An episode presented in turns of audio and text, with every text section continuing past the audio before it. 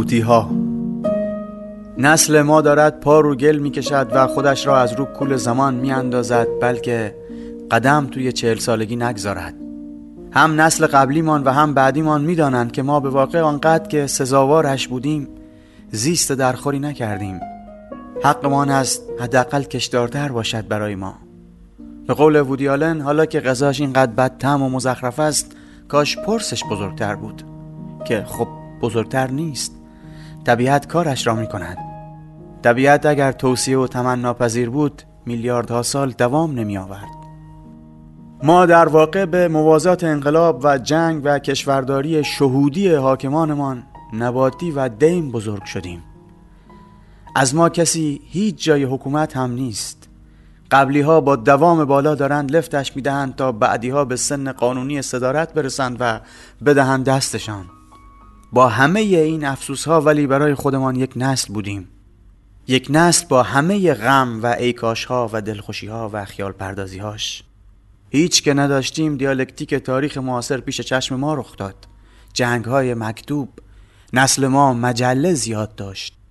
مجله نسل یعنی اینکه پول ساندویچ بین دو شیفت مدرسه من را می‌دادیم گلاقا و کارنامه و عصر پنجشنبه می خریدیم اینکه دور هم می نشستیم و در سکوت مطلق می خواندیمشان این نبود که مثلا مثل دنیای ورزش یکی بخریم دست به دست کنیم و آخرش نفهمیم تو خونه کی برگ برگ شد هر یک جلد مجله نسل جداگانه ارزش کلکسیونی داشت بعد یادم میآید غروب ها می نشستیم پشت بام و شپ عرق و شرجی از سرمای سرد سپتامبری که باید برویم سوئد و نوبل ادبیاتمان را از دست شریف آکادمی علوم بگیریم حرف می زدیم. حتی دقت می کردیم سوئد که رفتیم درست با کارد و چنگال غذا بخوریم. یا حواسمان باشد به موقع رابند وان را برداریم که آب سر نرود تمام هتل را نگیرد و آبروی ایران و بوشهر یک جا نرود. فقط بیوجدان مارکز ترس بیخودی انداخته بود توی دلمان. شب اولی که در 1982 رفته بود نوبلش را بگیرد نصف شب از خواب بلند شده بود و یک باره یادش افتاده بود که برگزار کنندگان نوبل همیشه همین اتاق را در همین هتل در اختیار برنده جایزه قرار می‌دهند. بعد این بومی مناطق گرمسیری ساحل کارائیب کلمبیا از خودش پرسیده بود که توماسمان هم در همین رخت خواب خوابیده؟ نرودا، آستوریاس، فاکنر همه روی همین تخت خوابیدند. بعد مثل جنی ها پا شده بود رفته بود کل شب را روی کاناپه نشسته بود. همین در نوجوانی استرس مختصری انداخت به جان حلقه ما. اسم حلقه ما را گذاشته بودیم مکتب پشت بوم تا آیندگان برای شرح شکل ترقی و چگونگی تسخیر جهان توسط ما کارشان آسان باشد و بدانند ازمان به چه اسمی یاد کنند. دور افتادگی بود و دریا و خلوت. از هر چی فقیر بودیم از خلوت اعیان بودیم. خلوت های عمیقی که به نفت می رسید خلوتی که توش نه درد عشق بود نه دلشوره کار نه بار مسئولیت فقط مجله ها بودند و نوبل ها مجله ها فاصله ها را از سر راهمان برداشتند. ما را با سورنتینو، برخس، کارلوس فوئنتس بردند امریکای لاتین. با شیرکو بیکس بردند عراق. با ایان مکیون سر از بریتانیا درآوردیم و با نجیب محفوظ توی کوچه های قاهره تاب خوردیم. بچه تر پنج شش ساله که بودم با قوطی های ادویه و نمک و فلفل آشپزخونه ننم می‌رفتم سفر. ننم قوطی های خالی کاکائو و پنیر و بسکویت و نشاسته و چای خارجی را پر کرده بود ادویه پر کرده بود شکر و فلفل و دارچین. نقاشی های روی قوطی ها هر روز بین دم کشیدن برنج تا جا افتادن خورش زنده می شدند دستم را می گرفتند و می بردند همراه خودشان. می چیدمشان دور تا دور خودم و اجازه می دادم برمودای قصه هاشان غرقم کند. اول با قوطی خاکشیر سوار کشتی بادبانی می شدم و آن طرف همان قوطی از یک اسکله پر از جاشوهای خارجی که شکل اسکله های ما نبود پیاده می شدم بعد با درشکه قوطی زردچوبه که دو تا اسب داشت و دو تا زن قشنگ با کلاهای پردار عقبش بودند می‌رفتم رو قوطی فلفل قرمز که یک خانه درندشت لای یک مزرعه بود و پسر بچه هایی با کت و کلاه و شلوارک جلوش دنبال یک خرگوش میدویدند. اما به قوطی نخ و سوزن و دکمه ها که می رسیدم تازه فیلم شروع می شد قوطی نخ و سوزنی هلند بود. یک پنج زلی بزرگ با زمینه آبی بود که هنوز بوی یک بسکویت پدر مادردار کرهی می‌داد و خیلی جا داشت برای رفتن. پشت ویترین مغازه های قدیمیش تا غروب می‌شد قدم زد همیشه هم آخر سر می‌رفتم بالای آسیاب بادی می نشستم و از مزرعه در هلند برای ننم و بچه های محله شکری که داشتند پاپتی با یک توپ میکاسای پنچر بازی می‌کردند دست تکان می‌دادم. روی قوطی چای یک کپتان 60 ساله با ریش سفید و چشمهای مهربان بود که گوشه لبش یک پیپ بود و پشت سرش یک سکان کشتی نقاشی شده بود کپتان خیلی با هم رفیق بود. طرز نگاه کردنش و خنده یک جوری روی لبهاش خیلی باحال بود. من به خاطر کپتان قوطی چای رفتم پیش عبدالرحمن انگلیسی یاد گرفتم. عبدالرحمن به خاطر حمله شوروی از افغانستان فرار کرده بود آمده بود بوشهر. بهترین خیاط دنیا بود. توی کوچه بنبست روبروی خانه مادر بزرگم دو تا خیاط زندگی می‌کردند. عبدالرحمن و ولی خان که مثل ریک و آن یارو توی کازابلانکا خیلی رقیب هم بودند و تمام افغانی های بوشهر لباسهایشان را پیش یکی از این دوتا می دوختند. هم ولی خان و هم عبدالرحمن برای من یک دست لباس افغانستانی دوختند که مال عبدالرحمن خیلی خیلی قشنگتر از آب درآمد و بردم مدال بهترین خیاط را دادم بهش و او هم آویزانش کرد به دیوار اتاقش که شبیه یک اتاقی توی بمبئی یا کابل بود و همیشه خدا یک آهنگ انگلیسی توش پخش می‌شد. و من هر روز که می‌رفتم خونه عبدالرحمن و برمیگشتم هی بیشتر از روز قبل برای کپتان ترانه میخواندم و باهاش حرف می‌زدم. من عاشق دکمه های لباس کپتان شده بودم و سردوشیاش هنوز هم توی بوتیک ها پیرهن های پاگوندار را بر پیرهن های پاگون ندار ترجیح می دهم از آن ور عبدالرحمن هم جوری از قضیه شوروی ها و جنگ و گلبدین حکمتیار و کمونیست ها که دشمن خدا بودند و می‌گفتند دنیا همین جوری علکی هست و خدا نیست برایم حرف زد که هنوز از درگیریش خلاص نشدم.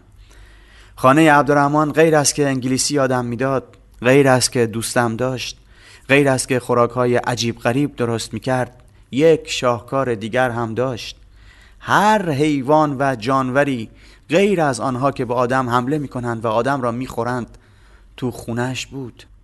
من شاید توی زندگیم هزار ساعت خیره ماندم به یک کانگورو هزار ساعت به یک تاووس من به همه پرنده های دنیا که جمع بودند تو قفس های عبدالرحمن تو سکوت و خلوت و تنهایی غذا دادم.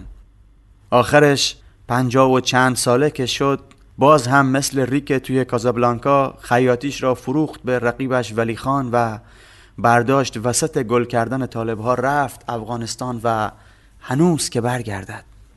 یک بار برایم از شاخه پهن نخل یک چوب کریکت ساخت.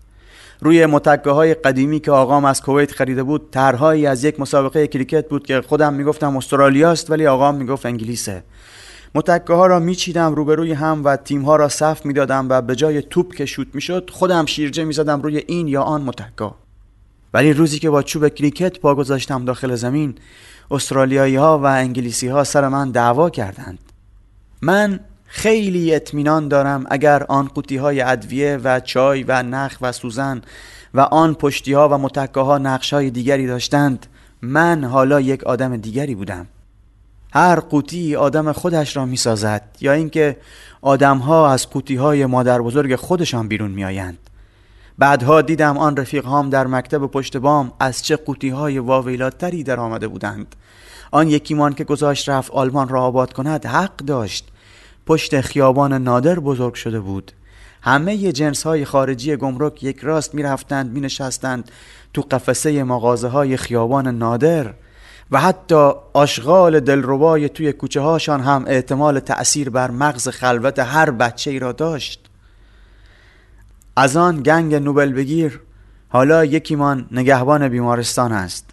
یکی از همان هاست که آخرهای وقت ملاقاتی خیلی معدبانه از عیادت کنندگان استدعا دارد که بخش را ترک کنند. یکیمان ترجمه هایی می کند بگینگی. کم ولی خوب. یکیمان ولی بد هرز رفت.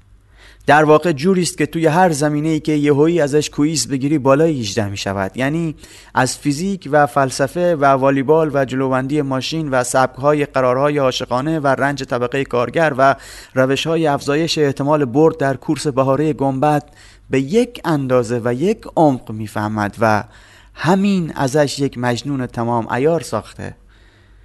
آن یکی که پشت خیابان نادر بود خانهشان برداشت رفت به داد فلسفه و ادبیات آلمان برسد. هرچند فعلا در قالب یک فروشنده کتاب فروشی ظاهر شده تا به وقتش که شد بترکاند جرمنی را. همانطور که در کتاب های تربیتی بهش اشاره نشده تربیت دیم داریم و تربیت آبی. ما نسل ما دیمی و ریسکی تربیت شدیم. خیلی چیز نداشتیم اما به جاش خلوت گود و پت و پهنی داشتیم که توش شنا می کردیم تازگی ها هر کاری می‌کنم برای پیدا کردن آن گودال آب. کمی فیلم ندیدن کمی کتاب نخواندن کمی روزنامه نخریدن دکمه off تلویزیون را فشار دادن موبایل قدیمی 66 دو را از ته کشو درآوردن و دست گرفتن. دوری و حسرت های کودکی جنوبیم جذابتر از همه دسترسی های این سالهای زندگیم بودند. آن نوبل هایی که نوجوانی گرفتیم از خیلی جایزه های راستکی این سالها که فقط حس ناخوشایند سیری و ارضا شدگی می آفرینند دلچسبتر بود. ارضا شدن ترمز آدم را می کشد پات را لنگ می کند هیچ وقت مثلا دلم نمی‌خواهد پام به اتاقی در بهترین هتل دنیا برسد چون بعدش رفتن به هیچ هتلی برایم هیجان ندارد.